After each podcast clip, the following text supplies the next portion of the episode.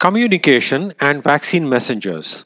Hello, everyone, and welcome to the podcast of The Ordinary Maverick. This is Ajay, your host, an ordinary maverick, sharing real life thoughts and experiences and maverick tips. So, today's podcast is something that's been in the news almost every single day over the last year or so. It's about vaccines, and yes, no guesses there. It's the COVID vaccine.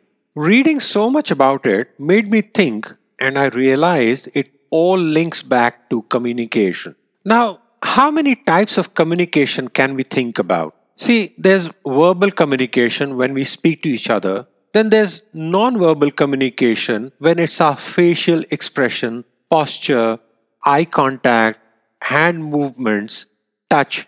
And often we say the non-verbal is so critical. Sometimes more than the verbal communication. As you may be saying one thing, but your non-verbal communication is telling another story. Then there's written communication, and nowadays that's email, tweets, Facebook posts. I mean, whatever happened to the simple letter, huh? And of course, listening is another type of communication. You know, active listening, so very critical. In fact, I think it's one of the most important type and being a good listener contributes hugely to being an effective communicator. And then there's visual communication. We are surrounded by this today. Think about it. TVs, Instagram, Facebook, everything is visual. And today I'm going to speak about another type of communication, an ancient one the genetic code communication, the very basis of life. But before that, let me ask you something. Have you heard about the three legged stool model? I'm sure we have all seen a three legged stool and even perhaps sat on one. What's quite unique about the stool with three legs is that all three legs are of equal length and need to be positioned right to make sure the stool holds the weight and doesn't collapse. Well, the three legged stool model speaks about three key elements when one needs to ensure success, meaning no collapse and bearing the weight. So, if successful communication was the end result, the measure of success, that is, then the three legs would be 1. An effective messenger, 2. The right content of the message, and 3. Of course, the correct receiver, right? Well, I must say in my life, I have come across many instances where issues arise as well as are resolved just with effective or not so effective communication. And it's always one of the three legs of the stool that was the problem. Either the content was not right, or the messenger didn't receive it correctly, or the receiver didn't hear or interpret it correctly. That's when the stool collapsed. So, what's all this about messenger RNA and the COVID vaccines? Let's try to understand a bit better. The messenger RNA, also known as mRNA, is a novel technology that essentially teaches our cells how to produce the coronavirus spike protein. That triggers an immune response if we become infected with the virus in the future. It's the spike protein of the coronavirus that is key to the infection getting a stronghold in your body. This is what the virus uses to attach itself to the human cell, ultimately entering it to infect. So, why is this new? You see, traditionally, many vaccines put a weakened or an inactivated germ in our bodies. But this is not the case with the mRNA vaccine. Instead, they teach our cells how to make a protein or even just one piece of a protein that triggers an immune response. This immune response, which produces antibodies, it's what protects us from getting infected if the real virus enters our body. Now, as per our three legged stool concept, one needs a messenger, right? And this is the synthetically produced mRNA that's packaged in a fat coating. The fat coating protects the messenger until it's ready to deliver the message. The message itself is a genetic code and the receiver is the human cell. Now, when the vaccine is injected into the body, this synthetically produced mRNA that's packaged in a fat coating gets dumped into the cell. Once that happens, the message is delivered.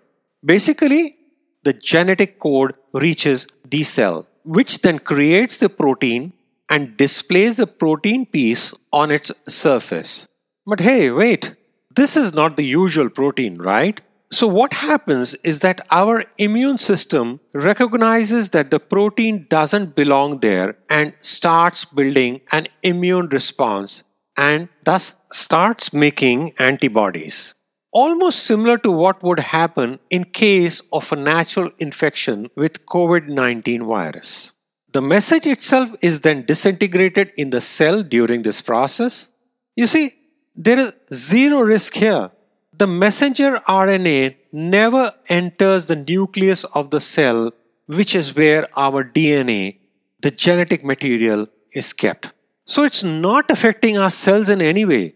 And the cell that receives the message gets rid of the messenger RNA soon after it's finished using the instructions. It just produces the protein piece on its surface enough to trigger the immune response. So, how come now that we have this kind of technology? Actually, this technology and technique has been tried out since decades against Zika and other viruses, and then also for cancer treatments. There were many pitfalls. The technology was too unstable, fragile, and the minute it was injected in the body, it would just disintegrate. Now, the problem has been solved by giving it a fat packaging, which is something that is helping the messenger to bind onto cells much easily. So, here it goes the three legs the messenger, the content of the message, and the receiver, all working towards a successful communication. Now, what's so fascinating here is that all these three were put together in record time. We know that one of the most important thing is the message. And for COVID vaccine, this was the genetic code. See, that's the key here. Without the right content, one can never successfully deliver the message, right? I mean, that defeats the whole purpose of communication. So how come this happened so quickly? I mean, less than a year into COVID-19 pandemic, we had a vaccine? Well, several factors. One, the SARS-CoV-2 is a member of coronavirus family. So scientists were familiar with these viruses and most importantly knew that they use the spike protein to attach themselves to human cells. And that should be the target of any vaccine. Another big one is the absolutely amazing worldwide collaboration. I mean, wow. Researchers, labs all over were ready to share their data. In fact, just 10 days after the first reported case in Jan 2020, the viral sequence of SARS CoV 2 was successfully uncovered and shared all across. And then, of course, the money. Vaccine research requires money and risk taking, and the world was ready to do that. Billions of dollars pledged towards this, and with all hands on deck, the world had the fastest vaccine ever, developed and ready to use for its fight against COVID 19. And then, of course, one needs to keep the message intact with the messenger until ready to be delivered to the recipient, and that's where the ultra cold temperatures come in.